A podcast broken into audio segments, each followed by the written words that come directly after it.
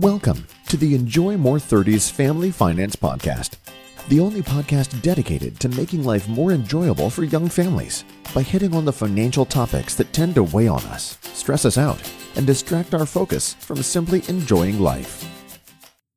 Hello, and welcome to the Series 4 Your Major Money Misnomer series recap. This series, we took a look at some of those really common questions and many times misunderstandings that I commonly see as an advisor. So, trying to make you aware so you have the opportunity to make a different decision than what we unfortunately see a lot of people make. We cover tax refunds, goal setting, crypto, what's actually worse than death financially, and even candy bars. So, uh, I hope you enjoyed what was a uh, kind of unique lot of topics that we put together for you. The goal here, though, of this series was exactly the same as all the other ones and we want to make sure that we're always remembering that goal removing anxiety and financial worry so we can focus our energy on what matters most. And what matters most is enjoying more living with our family, with our friends, and just overall making life as enjoyable as possible. So you, you don't need to have anxiety when it comes to money. And with the right mindset and a few steps in that right direction, you can make really huge strides for yourself. So whenever you do make a stride forward, be proud of those steps as you take them. You're making life more enjoyable than for you and by a natural consequence for your loved ones as well. Lastly, stay tuned to the end. We're going to be releasing the focus of the next series to come, which is very exciting. It's going to be the best one yet. So, without further ado, get together with your spouse and let's review. Number one was crypto, crypto, crypto. I pushed this episode all the way to the top of the season because we saw such a growing trend of similar questions from clients, if you remember. And we saw a lot of them not necessarily taking the best actions in regard to cryptocurrency. We covered how there are a wide range of opinions out there on what cryptocurrency may turn into, from the very future of how we conduct business to just a passing fad. But most importantly, you learned about its origins, which was out of the financial crisis the reasoning for its creation to remove banks from being required intermediaries and potentially avoid government based currency inflation. Also, when you hear about it in the headlines today for completely different reasons, with these huge booms and busts, you have a better point of reference in evaluating what you want to do. Overall, remember why the cryptocurrency founders even created it to begin with. It was as an alternative means to the traditional banking system not as a means of extreme speculation and quick wealth creation. Number two, packing for the right financial trip, three basic filtering questions. In this episode, we focused on how there's a lot in the way of financial advice and recommendations out there. Know that it's not all going to fit your situation. It's not all going to fit the goals that you have laid out for yourself. That doesn't mean it's bad advice, just that it's not a good fit for you, for your advice, your situation, what would make life most enjoyable to you. So we went through an example about a small car versus a pickup truck. Cross country trip, probably better a small car. Picking up a big thing of mulch, well, we probably want the pickup truck for that. So, what you need the vehicle for determines which is the best fit. Finally, use the three basic filtering questions I provided to help and determine what may be most applicable to you. Would it get you closer to making your life more enjoyable? However, you define it. Yes or no? Is it implementable in a sustainable, easy to follow way? Easy to follow is really important. It may be the best idea in the world, but if you can't easily follow it and do it long term, then it's probably not implementable in a material way. Lastly, what is the source of the information? Where you're finding this information and why they put it out there, and maybe what their agenda is with that is all important to take into account before you make a decision off of it. Number three, tax refunds are bad. What? Perhaps the most shocking for some, tax refunds are not necessarily a good thing. First, we covered how while some refund is okay, too much is definitely not recommended. A refund, remember, is simply the government giving you your own money back, that you essentially just loan them at a 0% interest rate.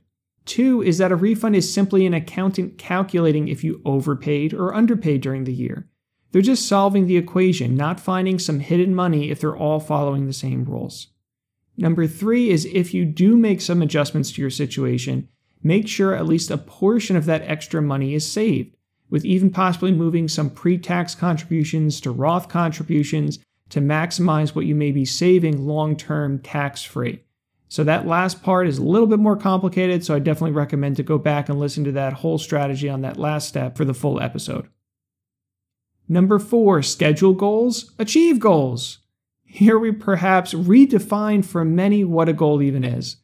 Goals are to help you make improvements more quickly than you otherwise would have. There is no failure. Set a goal, any goal, and you're now more likely to achieve it than you were before. All of this is about moving in the right direction. That's what goals are trying to help us do take steps in that right direction. So, really remember that any step in the right direction is a good thing. Don't let, say, the possibility of not taking all 10 steps forward, let's say, stop you from using goals to still help you maybe take five steps forward in that right direction. Number five, your home isn't an investment. This was one of those episodes, again, that was probably a bit of a shock, as we covered how it's important to mentally separate out a property that is your home from one that is an investment property. They are two different things. A home is where you choose to live with your family for that lifestyle. That's 99% of the reason you're buying it. A real estate investment property is different in that you're buying it specifically to make a profit. The goal is appreciation to receive a profit. So, when dealing with decisions for your home, make the primary focus on if it would make you happy, if you can afford to do it, and if it will cause you to have to adjust any of your other goals by doing so. So, not investment profits. Finally, be careful when making decisions and dealing with homes to not overextend yourself based on it, quote unquote, you know, being a good investment, an up and coming area. If it just makes you feel financially stretched or unstable, then it's actually a bad investment. Number six, long term disability. More likely to happen. More likely to happen and worse financially than death, disability isn't a pleasant topic exactly, but it's really, really important. That's why I shared it with you here. First, we covered that disability may be much more statistically likely than you realized, and you need to protect for that scenario. Two is that your employer may provide or offer options to get some kind of coverage, but obtaining a policy outside of work can provide you with that full control if that's what you're looking for. Next, make sure to check out your state, what your state provides coverage wise, but understand you're not going to find some full income comparable disability coverage at a federal level that you're going to be able to rely on. Lastly, in obtaining a policy, make sure the coverage is correct, your own occupation is covered, so what you actually do. The coverage period extends long term for you, and the elimination period, or basically how long you have to wait, is all within what you're comfortable with. Number seven, don't worry, we are all emotional investors. Thought you were alone having emotional difficulty when it comes to investments? Well, that was really not so, as hopefully you learned. Here we tried to help you realize that you're not at all alone when it comes to mixing emotions and, uh, and investing together.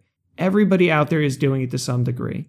It's really those who are able to manage it successfully, though, that are doing so by setting up a proper system and a proper mindset to enable themselves. They acknowledge that drops are almost certainly going to happen in the market multiple times over. They only invest in funds they're not going to need for the next few years. Uh, they use outside resources, whether through an allocation fund or a diversified program through an advisor. So they're not in direct control for emotional decision making. Want to avoid emotional decision making. Finally, they realize that uncertainty tends to be the biggest market driver. And as that changes, so as uncertainty declines, we have more certainty out there, likely the direction of the market is also going to change so they can prepare emotionally ahead of time by doing all of these things. The last episode we here had here in the series, number eight, was Advisors Aren't Candy Bars. In this final episode, we covered how some things in life, like candy bars, are the same wherever you go. So if I buy it in the grocery store, I buy it in the pharmacy, that candy bar is exactly the same. While other things like movie theaters can come with very different experiences a big screen or nicer seats or food service, lower cost. So all of those different variables come into play for how our experience is. So, as I said, I'm certainly biased that having an advisor is a benefit to most people. You know, I'm an advisor. If I didn't think that, I should probably have a different job, but it needs to be the right one in the right fit. Most importantly, you need to be clear on who you're working with, though, and if they're a good fit for you and what you're looking for. The biggest takeaway from this episode was for you to ask questions. Ask what they're licensed to do. Ask if they're a fiduciary. Ask what type of people they work with. Ask if they do comprehensive planning. Ask how many clients they have. Ask how often they're going to talk to you. Every advisor is totally different in what they offer, who they serve, how they go about doing things.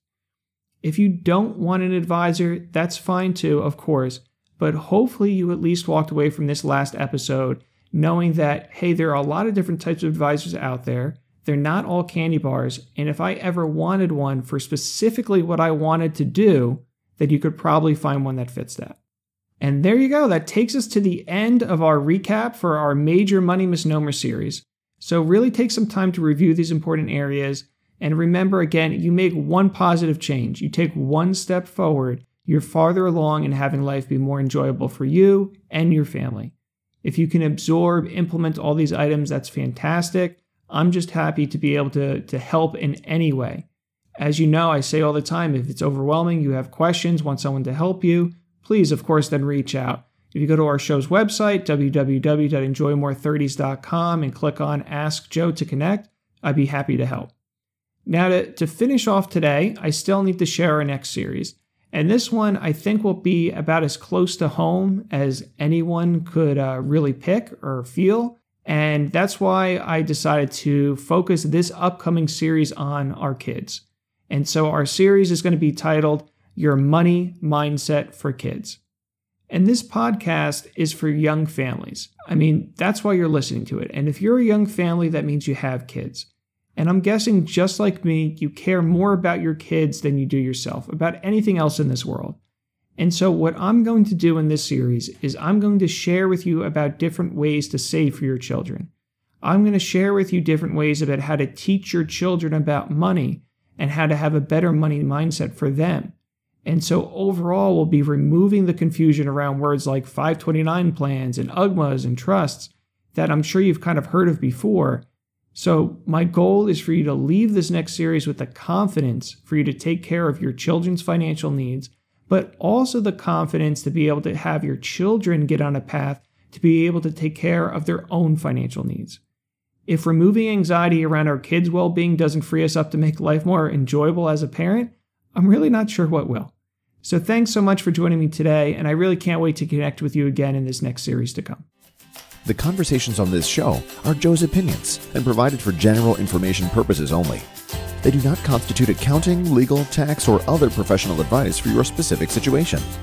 You should always seek appropriate advice from a financial advisor, accountant, lawyer, or other professional before acting upon any content or information found here first. Joe is affiliated with New Horizons Wealth Management LLC, a branch office of TFS Securities Inc. and TFS Advisory Services, an SEC registered investment advisor, member FINRA/SIPC.